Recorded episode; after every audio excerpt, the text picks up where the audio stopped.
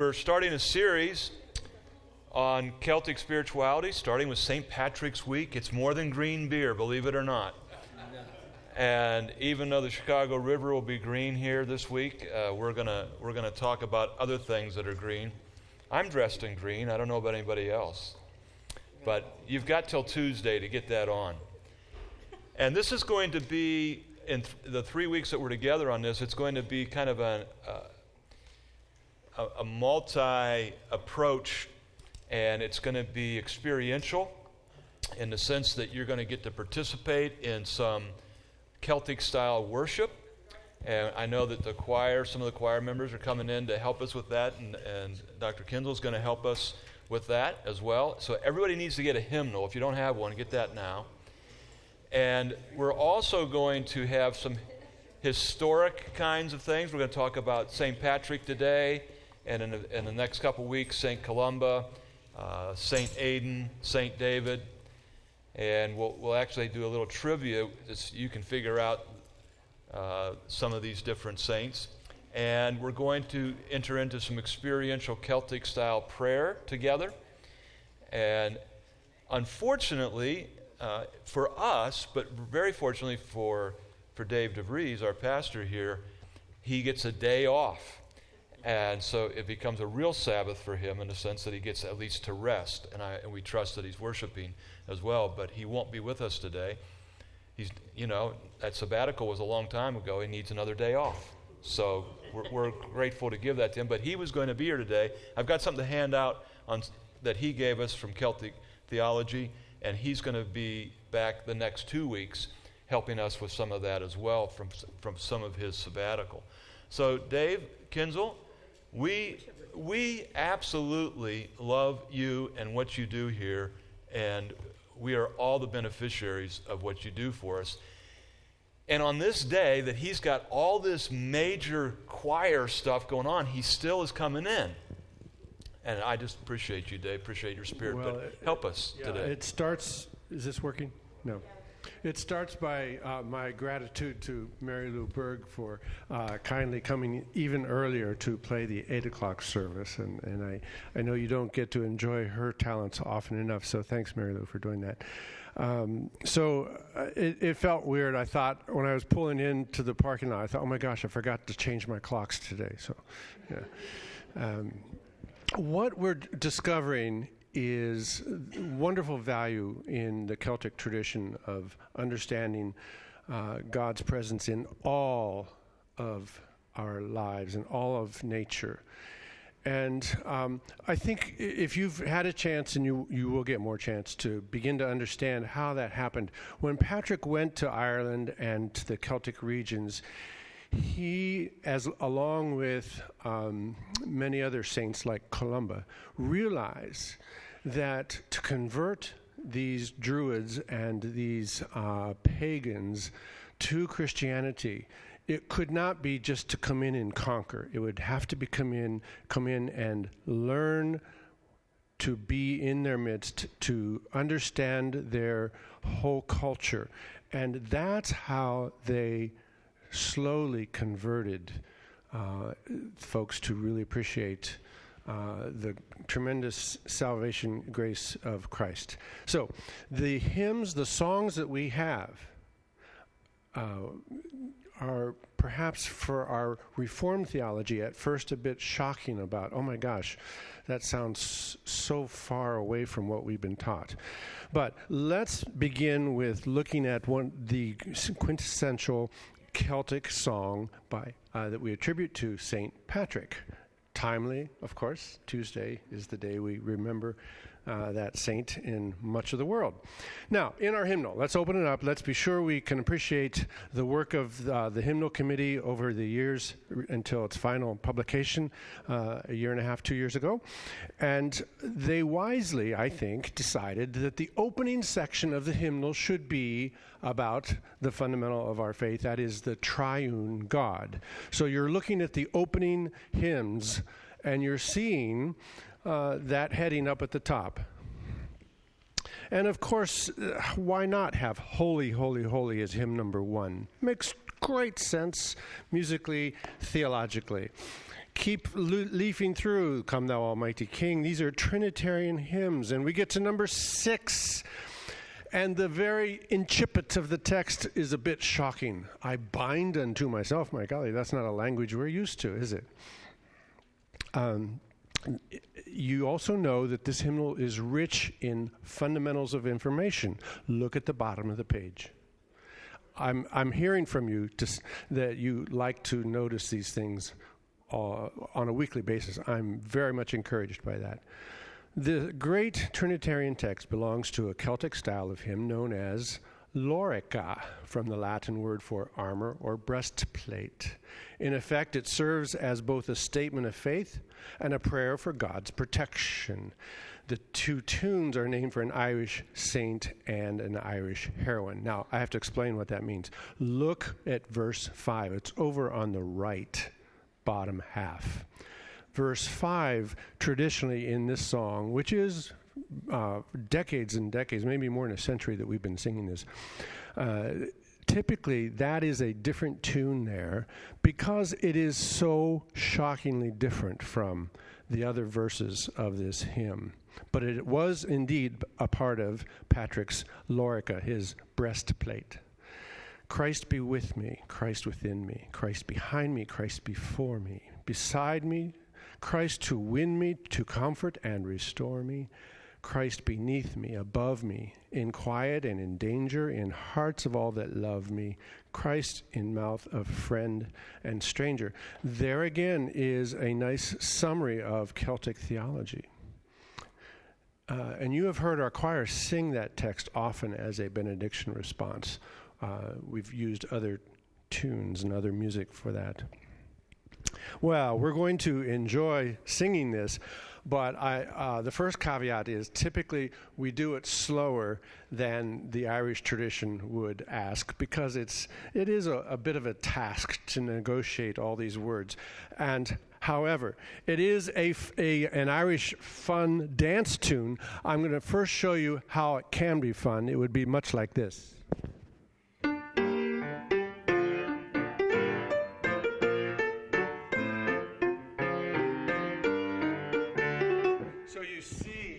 That that kind of dance lilt is going to be a little bit hard for us to, to, to deliver the text. Very briefly, I'll, sh- I'll play just a little bit of a typical cathedral kind of sound. And this, by the way, hymn, this hymn is in 40 hymnals of uh, only just the American tradition, um, but it's in most European hymnals as well. And uh, typically it's sung for Trinity Sunday uh, which would be in the spring. Here is just a little bit of uh, a congregation and a choir singing it, because I I think it'll help uh, help us understand the grand nature of the text.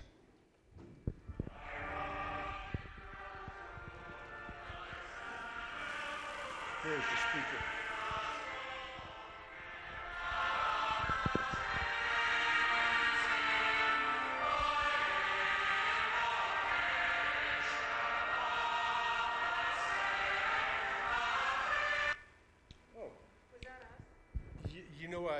That's a fair question. Um, our choir did sing this in a concert, uh, but I couldn't remember what year, and I couldn't. 2005. 2005? I should know to call on my choir members and, and their spouses to help me and groupies. Um, I orchestrated it. We uh, had strings, and uh, my office is a mess. I can't find it no, I, I saw that recording. I didn't know it was on that concert.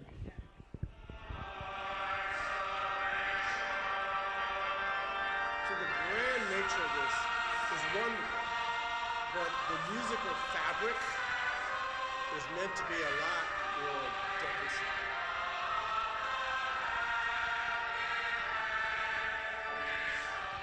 Okay, we must move on. You've got a sense of the cathedral nature of that. Let's take a take a stab at it ourselves and enjoy it. Now, I know what it's like. People say, I don't sing. Well, you can follow the words, you can add your own part that God will bless, I'm sure. Um, but let's stand up and get physically involved because God's presence, Christ's presence is in and through all of us. It's not out there somewhere else, it's right here. Do your best, absorb the imagery of this fabulous, fabulous text.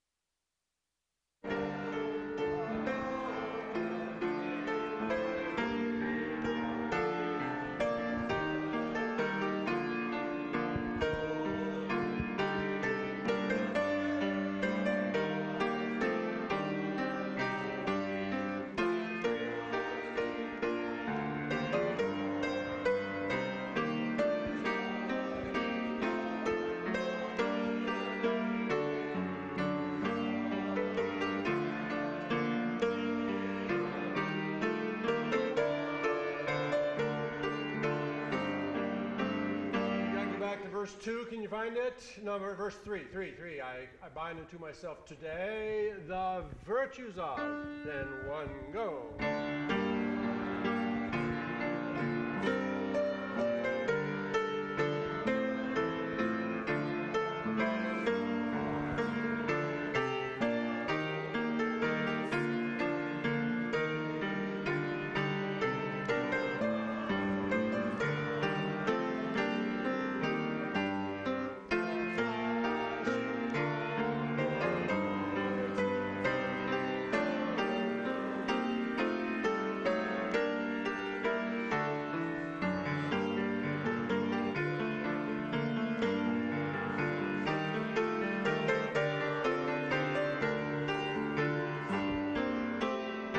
And I want to take a moment to explain. Thank you, Rich. I wanted to, that verse is the, again an example of how the the need to take what is common in the lives of our of our culture and say here is the divinity in that. So the metaphors, um, the uh, analogies are really evident. You know, the rocks, the, the mountains, the lightning. Uh, this is an important part of Celtic theology. Uh, do we have time to fin- go on? Should we, oh, okay, all right. Because this this teaches us so much. Number four, I bind unto myself.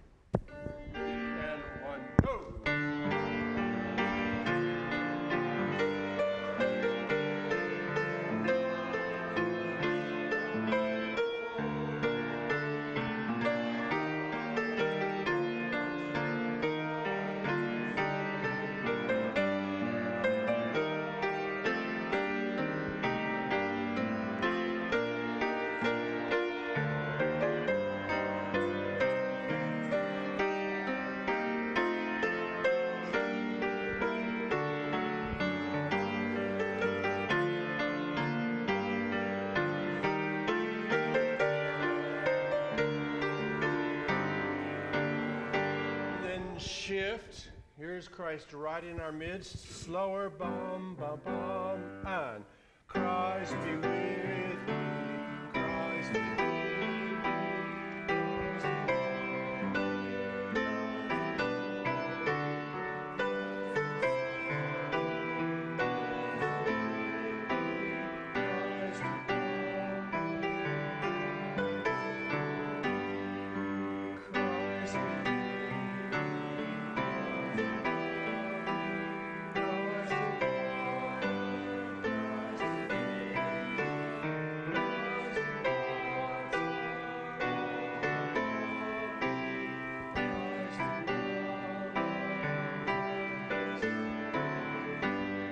Back to the Trinity, verse 6, and one go.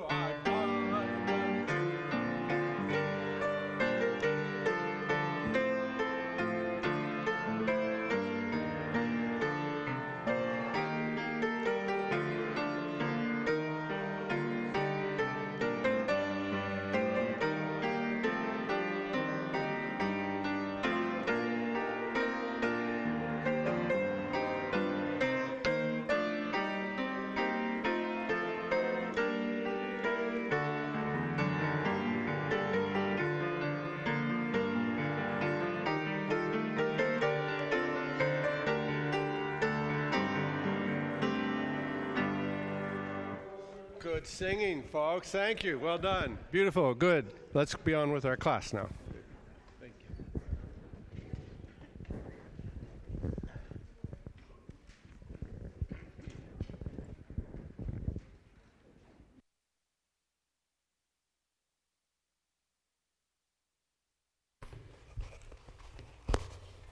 That's going to be hard to follow. And, it, and David shows us every time why we love them. That's excellent. Very excellent. And next week, St. Columba, and David will be back, and we will be moving through the various saints. If you've just walked in, we're starting in a three week series on Celtic spirituality. And we're taking the time of St. Patrick's Day to kind of kick us off. And we will be talking about St. Patrick today. And there's a couple other things we're going to be doing experientially. If you can, later today, we're going to come to a, a, a Celtic prayer. And the Celtic style prayer is very Trinitarian, and it is also experiential in that you will be participating in that, and there will be some things that will be laid out, and then you will be able to add, either silently or aloud, to it your, your particular adding to it as we ask to pray for this or that, and then you will bring names of people or you will bring the kinds of uh, experiences that you're having in your life and apply it to that prayer. And you'll see this breastplate come through in that, in that prayer at the end of our time today. And each week, we're going to expose you to a little different kind of Celtic prayer to help you get involved in it. And you may want to even take some of these and incorporate them into your own personal um, daily worship and your, your daily meditations. Uh, in the Celtic tradition, it's often called the morning watch and the evening watch. And so when you start the day off, the morning watch is to get us going, and the evening watch to, to close, to have the closure of the day. And the watch is that we are watching our soul so that we always are in front of our Lord and Savior Jesus Christ, so that we never, never stray very far. We're always in touch with the Holy Spirit's promptings and leadings. The other thing that we're going to be doing is we're going to be comparing a little bit about the, the Celtic and Roman approach to spirituality and to evangelism. Evangelistic disciple making is how I like to talk about it. And it's, th- this shouldn't be, this shouldn't be uh, in your mind when we come to that saying that it's Protestant versus Catholic, uh, because they were all Catholic at that point. And there, there were different expressions within Catholicism of how you went about this. And David already explained that the Celtic evangelists, the Celtic saints, they approached how to reach these pagan peoples in a different way than had come out of Rome. And they were absolutely, amazingly effective. Think about as pagan a society as you can possibly imagine in terms of things like child sacrifices to the gods and uh, just absolute chaos. And, and this druidic society in which the, the, these Celtic saints came into, and that they, they absolutely dominated in terms of the entire culture becoming Christian. And I'd like to start off a little bit, if you have scripture with you, whether electronic or hard copy, and turn to 1 Corinthians 9. This is a lot of what it was based on. When St. Patrick went to Ireland and St. Columba went to, to Scotland, Iona, where uh, both of our Davids have gone, and where my wife and I have been, uh, you, you see how this moves on, and then from then there up to Northumbria in England. But this, this is the concept.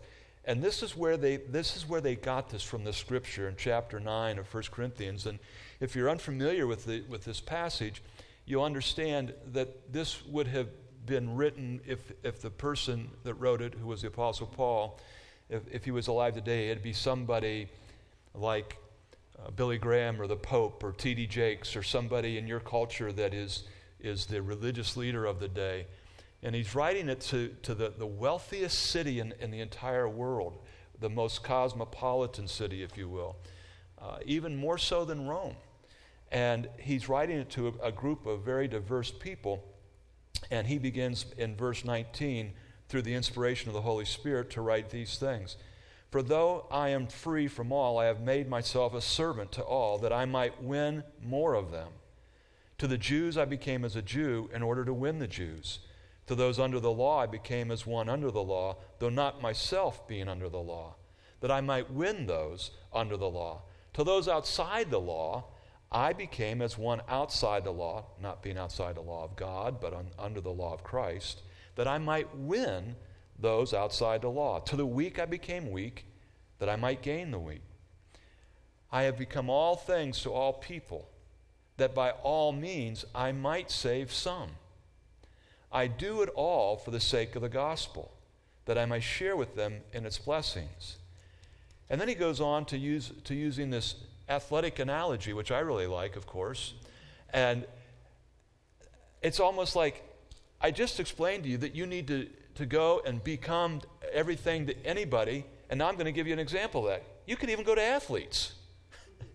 you can even use athletic metaphors to win the athletes. And don't the athletes need to be won? Um, you get a sense here of what David was saying to us, right? That that the Celtic evangelists went out and tried to incorporate the, their entire efforts and, and in with their, the culture that they were going to. Let's, uh, let's uh, pray just quickly and then we'll, we'll jump into some other things here. Oh, Heavenly Father, we do thank you for David Kienzle. We thank you for our choir. We thank you for all the musicians, even Mary Lou that played earlier today, as he mentioned. And we pray, Lord, that you would be especially upon them this day. Holy Spirit, fall upon them in a supernatural way this day as they lead and worship and through this passion today. We pray, Lord, that those that are coming to this service today would be touched by something that is sung, spoken, read, prayed that today that they might encounter the holy three in one in a new and a fresh way that they may even want to come back and join in this community as a result of what goes on this day in this worship this morning and this afternoon we do pray for our sister debbie as she brings your word today and the entire uh, group that brings about that worship and lord just now we pray that you would come and be amongst us as we learn from those who have gone on before us about how we can serve you, about how we can follow you, about how we can love you in deeper and richer ways. We pray all these things, O Heavenly Father, for your glory and in the power of your Holy Spirit, in the name of your Holy Son, our Lord and Savior Jesus, who is the Christ. Amen. Let's talk about this man, St. Patrick. Uh, there's three books that I would refer you to that I think are fairly easy reading, all in all. Uh, Dr. George Hunter has written a, a, great book called The Celtic Way of Evangelism. Uh, excellent, uh, excellent book. And then there's also St. Patrick's World by Liam de Paor, and that's P A O R spelled. Liam, Liam, L I A M, de Paor. And then Recovering the Past by John Finney. Recovering the Past by John Finney. I think all of these would be helpful. So you see the birthplace of St. Patrick and, and uh, the castle there that is often uh, attributed to him. And here's some background that people don't realize. Everybody thinks that he's, he's Irish, he's actually English. And his grandfather, at least, and maybe his father as well, were, were both, uh, they were priests in the Roman Catholic tradition. But he, like many of us in those early days, don't follow how mom and dad and grandpa leads. Got a little away from it. And some would have said that his kidnapping was a uh, God trying to get his attention. And so these Irish marauders came in, kidnapped him, and took him to Ireland. And he was sold into slavery to Maelgwch, who was a Druidic priest. And he had uh, the opportunity, shall we say, to, to shepherd the sheep of this Druidic priest.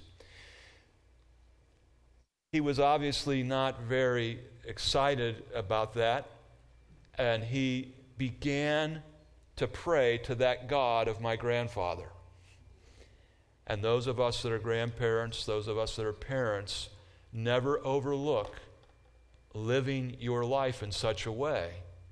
You may think that they're far away, but your faithful living and your faithful praying will make an impact. Continue to live the life, continue to pray for them, and continue to invite them and try to create an atmosphere for evangelistic conversation with them because they respect you and they love you. It's St. Patrick. But now he's on that hillside, sleeping out in nature, and one night he has a dream. And the dream is that there's a ship in the harbor that has come to take him away. He thought it might have been a spiritual ship and that he needed to get right to go to heaven. And he woke up, the ship was in the harbor. And he went down and said, Can you take me back to England? And they did. And he went back home. And he had this spiritual awakening. And then when he was back in, in England, he, he was saying, Okay, but is this enough? Just to believe. And he said, No, I feel called into the ministry. I feel a definite call. And he he called it his Macedonian call after Paul, when Paul was on the road to Macedonia and Christ just broke into his life. Now, he was 48 years of age there. 48.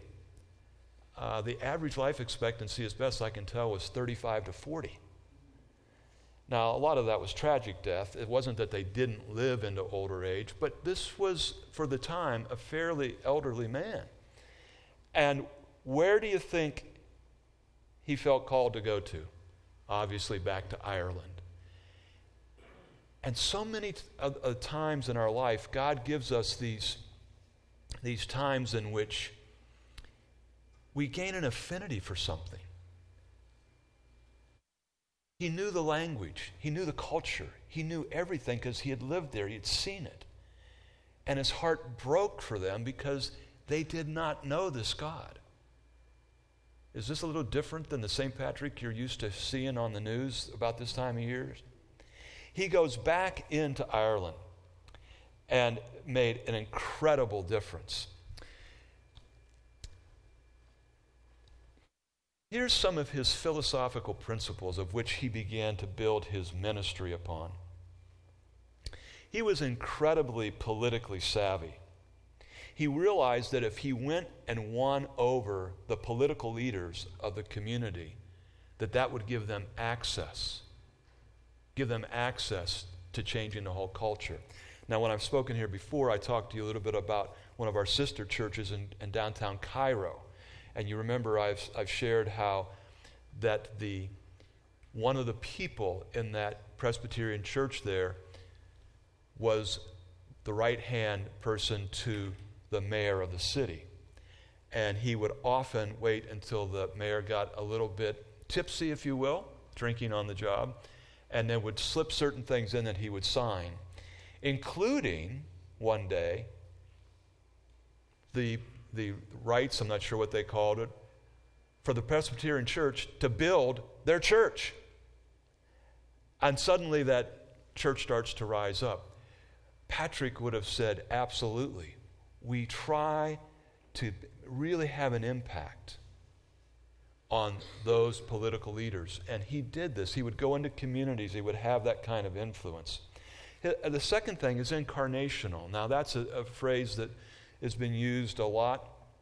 For those of you that are aware of this, uh, a ministry, it's called Young Life. And Young Life has had about seven or eight decades now, Terry might know better than I, uh, and it was started by a Presbyterian minister out of Dallas, and it has spread around the world. And they talk about the incarnational approach. They call it winning the right to be heard. And I know Jack and Phyllis were very involved in that and others around the room. And the incarnational approach means that we put on the flesh. We actually go live where people live. And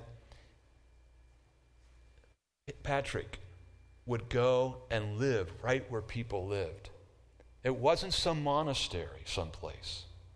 Pitched his tent with those who lived in tents. And he practiced what was called the, the ministry of hospitality. We, we have our, uh, some, some friends that, that are Jehovah's Witnesses, and they have found out that it takes 200 knocks on the door to get one person to even consider coming to their religious activities. But for every two people that they get into their house for dinner, one out of every two comes to their church. The ministry of hospitality, you say, I can't be an evangelist. Model yourself after St. Patrick. Feed people. Just have them come in the house.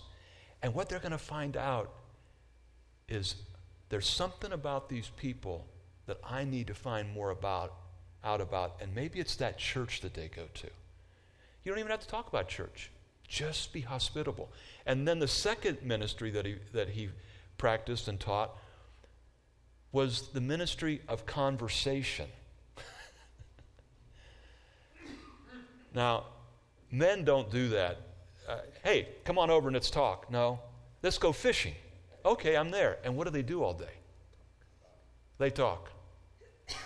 Men often have to start with the activity, but it's still the conversation that needs to happen. And this was some of St. Patrick's philosophical principles. Meet the perceived need. Meet the perceived need. Right here in Canton, Ohio, and this was about 100 years ago now, the YMCA realized that there were a lot of people that were moving into the city off of the farmland and they were needing to be retrained. And so they started an auto mechanics class and school for some of these young men.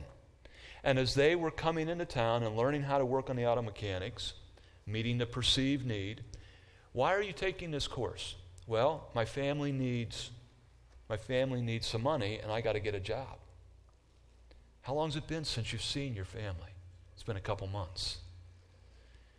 Spark plug has changed and what would what would we need to do to to you get the picture. The YMCA met the perceived need so that they had a chance to talk to people about Jesus. And the Y, when you started, when the Y started off, you couldn't be a member of the Y if you didn't have what was called an Andrew list. An Andrew list was the people who you wanted to lead to Jesus Christ. And this was all part of what the YMCA did, right here in our own community. The per- meeting the perceived need, this is what Patrick's philosophy was he would, he would do this in a lot of different ways. The, the rivers weren't producing the fish. He would go down to the river and pray that God would bring the bounty of the harvest of the fish. He would pray for those who were sick. He would mediate.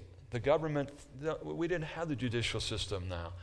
He would mediate between people. They would come, they would know that he would be fair. And all of this was this relational evangelism that they just became friends, one on one. I think, I think we've lost something in this that we have to have this preacher up front, and that's, all, that's the total extent of our evangelism. Now, of course, we all know that, that we, we need preachers, and I'm not at all saying we don't. But each one of us, one on one, has an opportunity with our friends just to invite them into our home. Invite them to the concert this afternoon the worship experience that they'll have there. And then there's something else that they did and that he captured very much that I think that this church really follows in, in the heels of. And that is that he used the visual arts to communicate. The Celtic cross, think of that. The Celtic cross is a very significant symbol you can see they served, the Celtic Druids and all served the orbs, the sun and the moon, and the circle of life.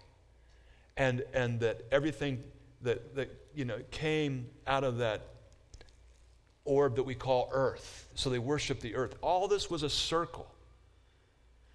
And so what Patrick started and other Celtic evangelists followed in was saying, that is something that we need to embrace. We need to embrace the fact that these orbs are out there and there's lots that we can learn on, learn from them. But we place the cross on top of them. Because the cross is a higher representative of a higher God, the God that created all the orbs.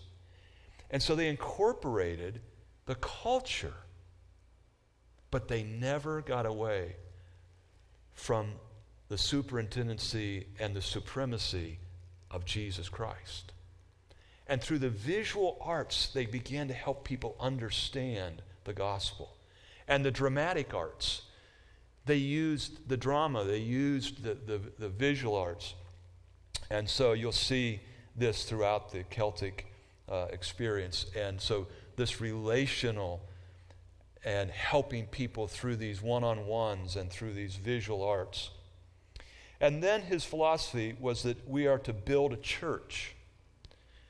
He realized that Paul and Barnabas were not sent out to create and, and start up para ministries. they were to plant churches.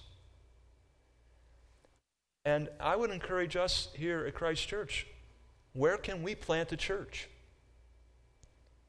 Where can we plant a church? How can we do that? This planting of churches is so important to the ongoingness of Christianity. This was his model. And what he did, how he did this, was that he would go into a community and he would live there. He would meet these needs as we talked about it. And then through that, he would establish a Christian community. And through coming to that community, people would then begin to experience Christ and then they would say, how, how can I become one of you? And then he would take those who were coming to faith, disciple them, and ask them to follow also in leadership. He would then take those people with him to the next place and train them in leadership. And when they had matured enough, as he moved from place to place, he would leave them as leaders. This is how he planted churches. And there's a real significant philosophy to this because there's oftentimes people that are coming to Christ that are so entrapped where they are. Think about the story about Lazarus. This is kind of where he got this. Lazarus is in the tomb, and Jesus calls him to life. But what does he tell the people? He says, Go and unwrap him. Because if he keeps the grave, grave clothes on, he's going to die again. And so this is what happens within the community. But sometimes we're so into that old life right where we are, sometimes we need to move away to get a new start. Think about people who are drug addicted or, or into some, some really hard communities with where they live. Sometimes they need to go to detox, so to speak. This is the kind of thing that he was doing. And then when they became ready to be leaders, he would leave them as leaders. And so, this leadership development is a lot of his philosophy. Now, here's some of how he really began to communicate it. And this is where it comes to us how we can contextualize the things that are going on around us and how we can make spiritual contacts with people. They had, the, the Celtic the Celtic barbarians had an incredible fascination with triads. So the three leaf clover, think about that. That's always part of St. Patrick's Day imagery, right? Oh, God has prepared you that He is three in one. Three leaves, but all of the, are the same. The essence is the same, but three manifestations. They, they believed in complexities, that, that God was, that, that not God, but that life was complex. And he talked about that God is very complex. In fact, God is very sophisticated. And, and the gods that they worshiped were very simple. But no, this God is very complex. He's understandable to some degree. We'll never comprehend him totally. And even that was the teaching point. This God is so complex in the sense that he is never totally knowable because if he wasn't like that, then he wouldn't be God. We would be God. If we understood everything, then we're God. And so, even in kind of a backdoor way, he was helping them understand God. And this leads to that God is mysterious. We won't always understand God. But again, if we do, then can he really be God? If we can totally comprehend him. And he began to get below the surface in this hospitality and, and ministry of conversation. Their gods were hostile and feared. And he talked about this God who loves everyone. And there are some things that he said, this is like God. The, the three leaf clover is like God. But in this sense, he contrasted. He contrasted and said, no, these gods, why would God want to be a God to be feared? He's a God to be loved. They had gods of nature. And he said, rather than gods of nature, that he is the creator of nature and the sustainer of nature. He is, he is given then us to be stewards of this creation. And we are to be the caretakers of it. And that God reveals himself to us through the nature, like David had spoke to. And so he speaks to his people through nature. All right, let me just stop there and any questions that you might have or insights.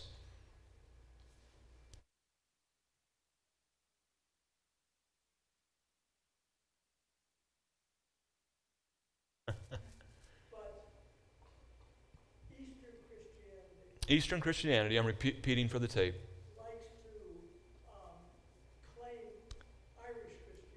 Eastern Christianity claims the Celtic.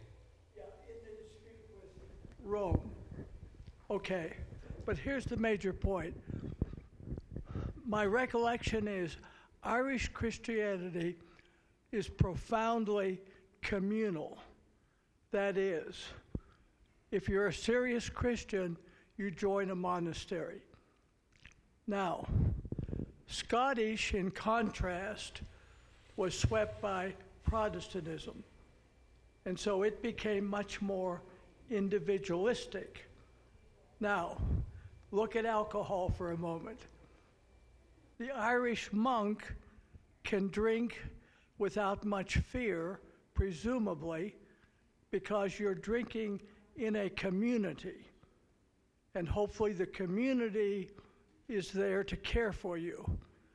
Once we become more individualistic, drinking is another matter. So the Scots tend to become abolitionists, more at least in the United States. And the Irish, when they become less communal, become more alcoholics.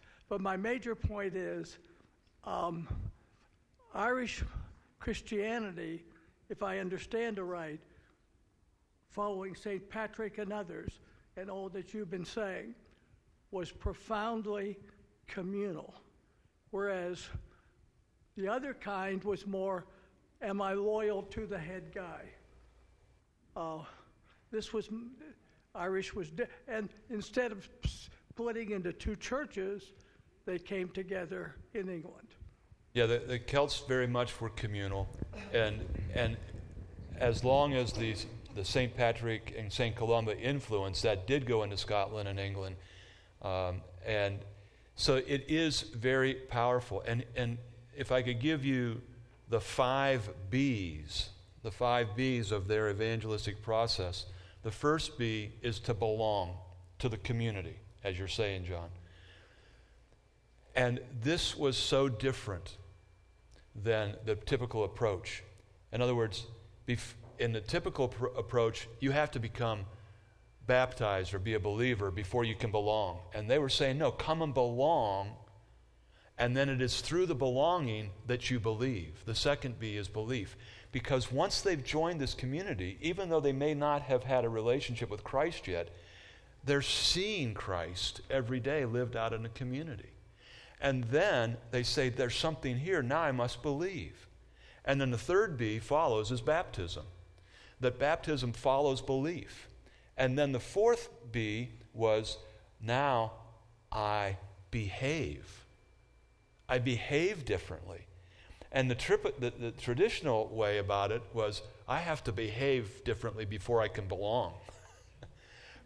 And, and we, we get that backwards. It's our faith that changes our behavior, not our behavior changing our faith. And then the last B is that we become. That because of our belief, because of our belonging, because of our baptism, because of our behavior, we actually become this disciple of Christ. And that's the five B's that they, that they approached on this. Okay, uh, what, I, what I'd like to do is there, yeah, go ahead.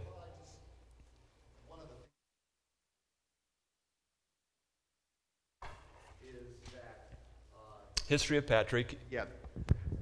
What struck me about the history of Patrick that you described is he became familiar, immersed, fully understanding of the culture of these pagan, barbaric people.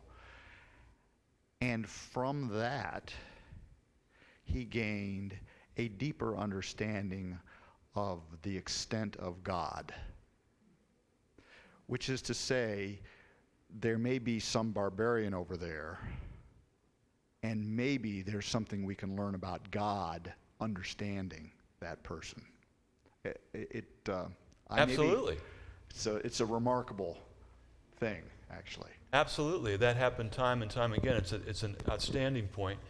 They would always say that we have to have the scriptures, though, to make sure that what we're learning is, is Christ centered and, and biblical.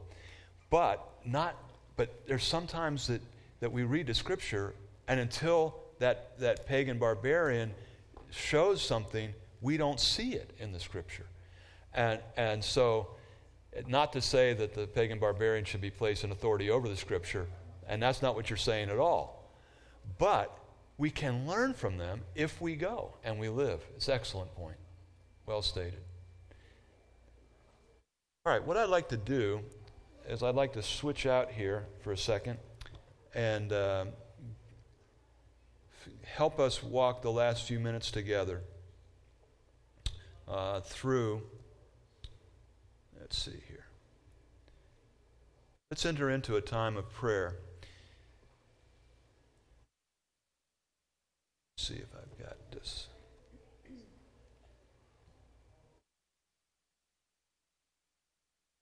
Here we go.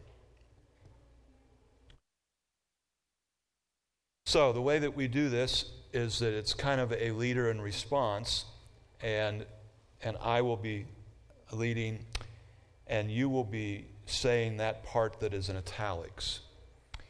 And then, as we go through this, there's going to be some times in which we are to pause. And that's, that's indicated by the three dots at the end. So, like in that first seg- segment there, uh, that you're going to say, Amen, Holy Father, have mercy. And we'll pause for a few moments for you to interact with Christ. And so each, each one, Father, Son, and Holy Spirit at each point. And I think, you'll, I think you'll catch on as we go, but let's just enter into a time of, of experiential prayer. And I'll walk you through it, and don't worry if you don't get it exactly right as we go through. It's okay. I'll, I'll lead you through it. So we'll stay, say together, in the name of the Father, Son, and Holy Spirit. Now I say, this one thing I ask, now all of us together that I might dwell in the presence of the Lord all the days of my life, so I might be able to serve and enjoy Thee for all of eternity. And I'm going to change this to the plural. We seek the Lord our God. Now I ask you, do you seek Him with your whole heart? Amen. Holy Father, have mercy.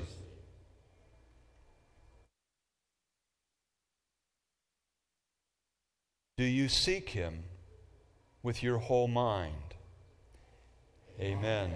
Holy Jesus Christ, have mercy.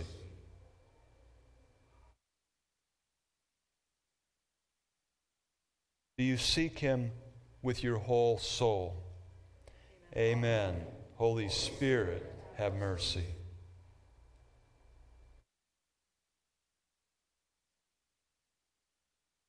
Do you seek him with your whole strength? Amen.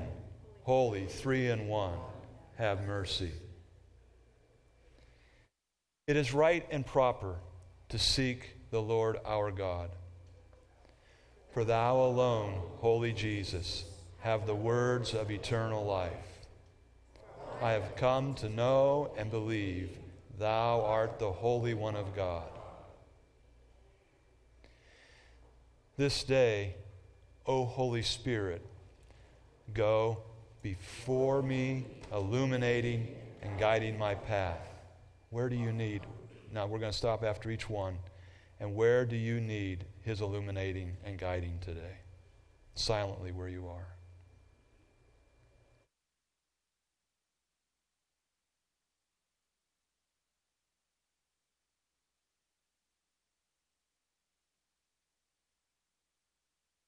Now we'll enter into the second. This day, O Holy Spirit, go behind me, guarding my every step. Where do you need to be guarded at? What do you need to be guarded from?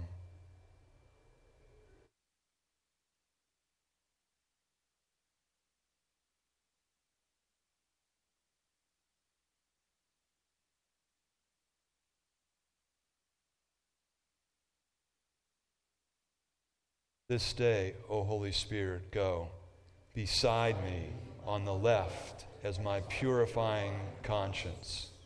Where does your conscience need to be purified?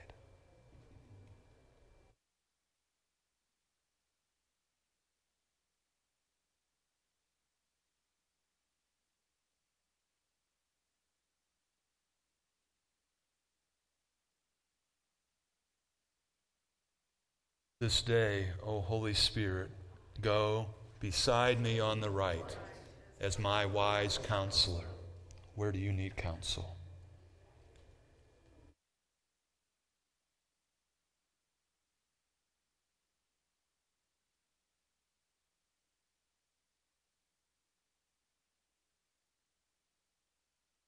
This day, O Holy Spirit, go above me to shield and enlighten me.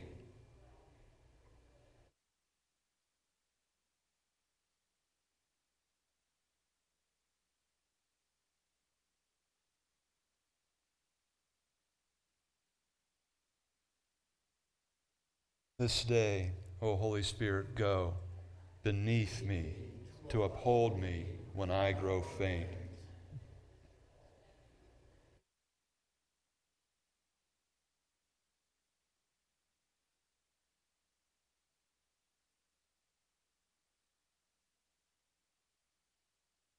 This day, O Holy Spirit, go and be all around me to protect me from all harm.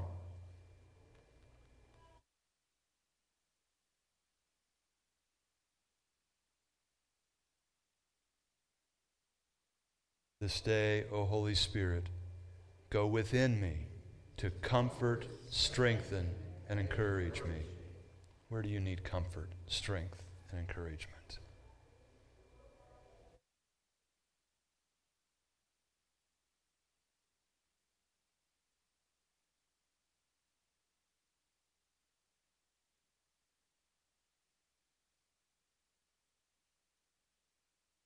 Moving on, this day, O Lord Jesus Christ, be in the ears of all to whom I speak. May they hear thy words, not mine. Who will you be speaking to today?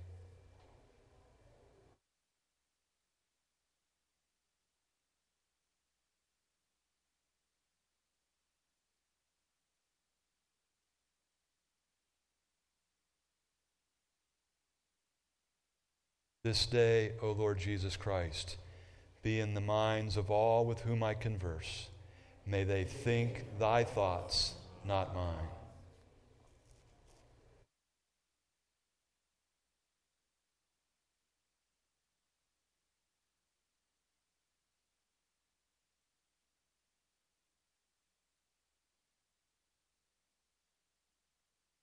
This day, O Lord Jesus Christ, be in the hearts of all with whom I encourage on their faith journey. May they feel thy love more than mine.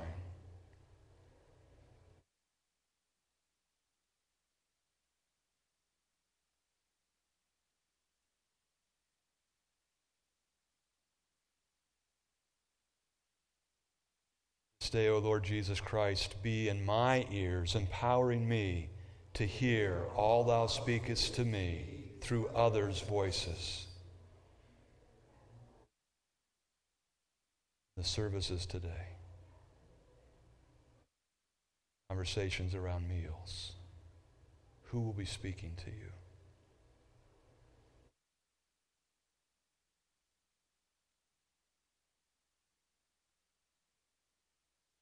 This day, O Lord Jesus Christ, be in my eyes, empowering me to only gaze upon what is pure and good. Where does God need to shape your eyes to gaze upon? More importantly, what not to gaze upon?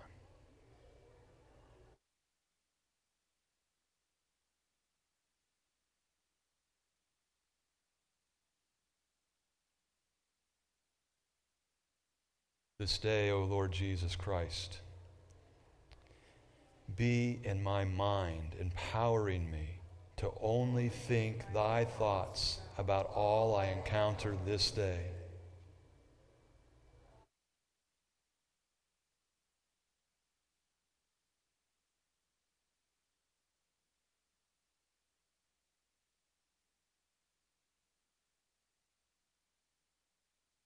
This day, O Lord Jesus Christ. Be in my heart, empowering me to love both the difficult and the lovely as thou hast loved me. Who is it difficult for you to love?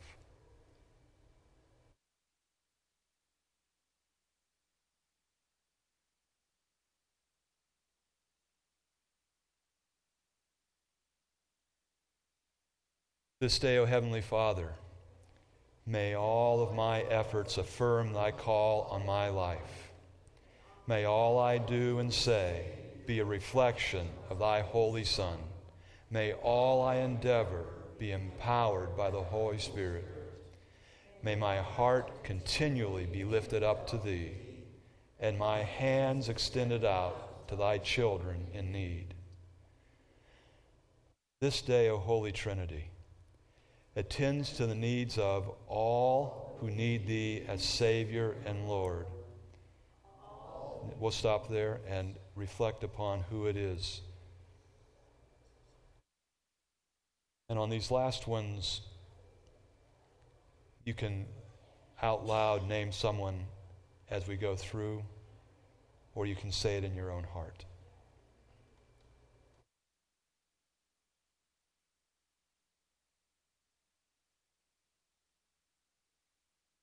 And moving to the second one, this day, O Holy Trinity, attend to the needs of all who need Thee as comforter. Who needs a comforter today that you know of?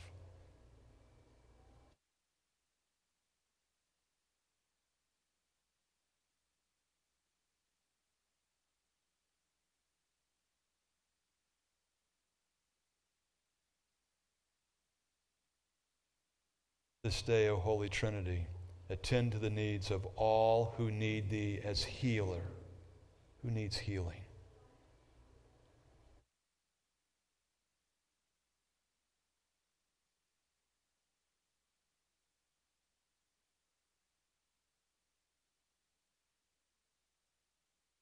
This day, O Holy Trinity, attend to the needs of all who need thee as counselor.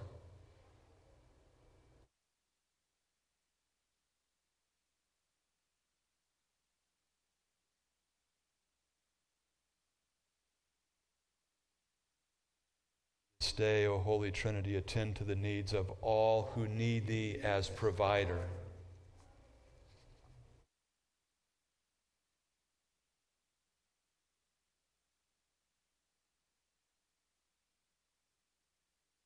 Join me. We pray in the name of the Father, the Son, and the Holy Spirit. Amen. So that's a Celtic style prayer. And I think that it's time for us to head over to our Celtic style worship. Thanks. We'll be back next week. We'll talk about uh, St. Columba, Iona, uh, and continuing to move on.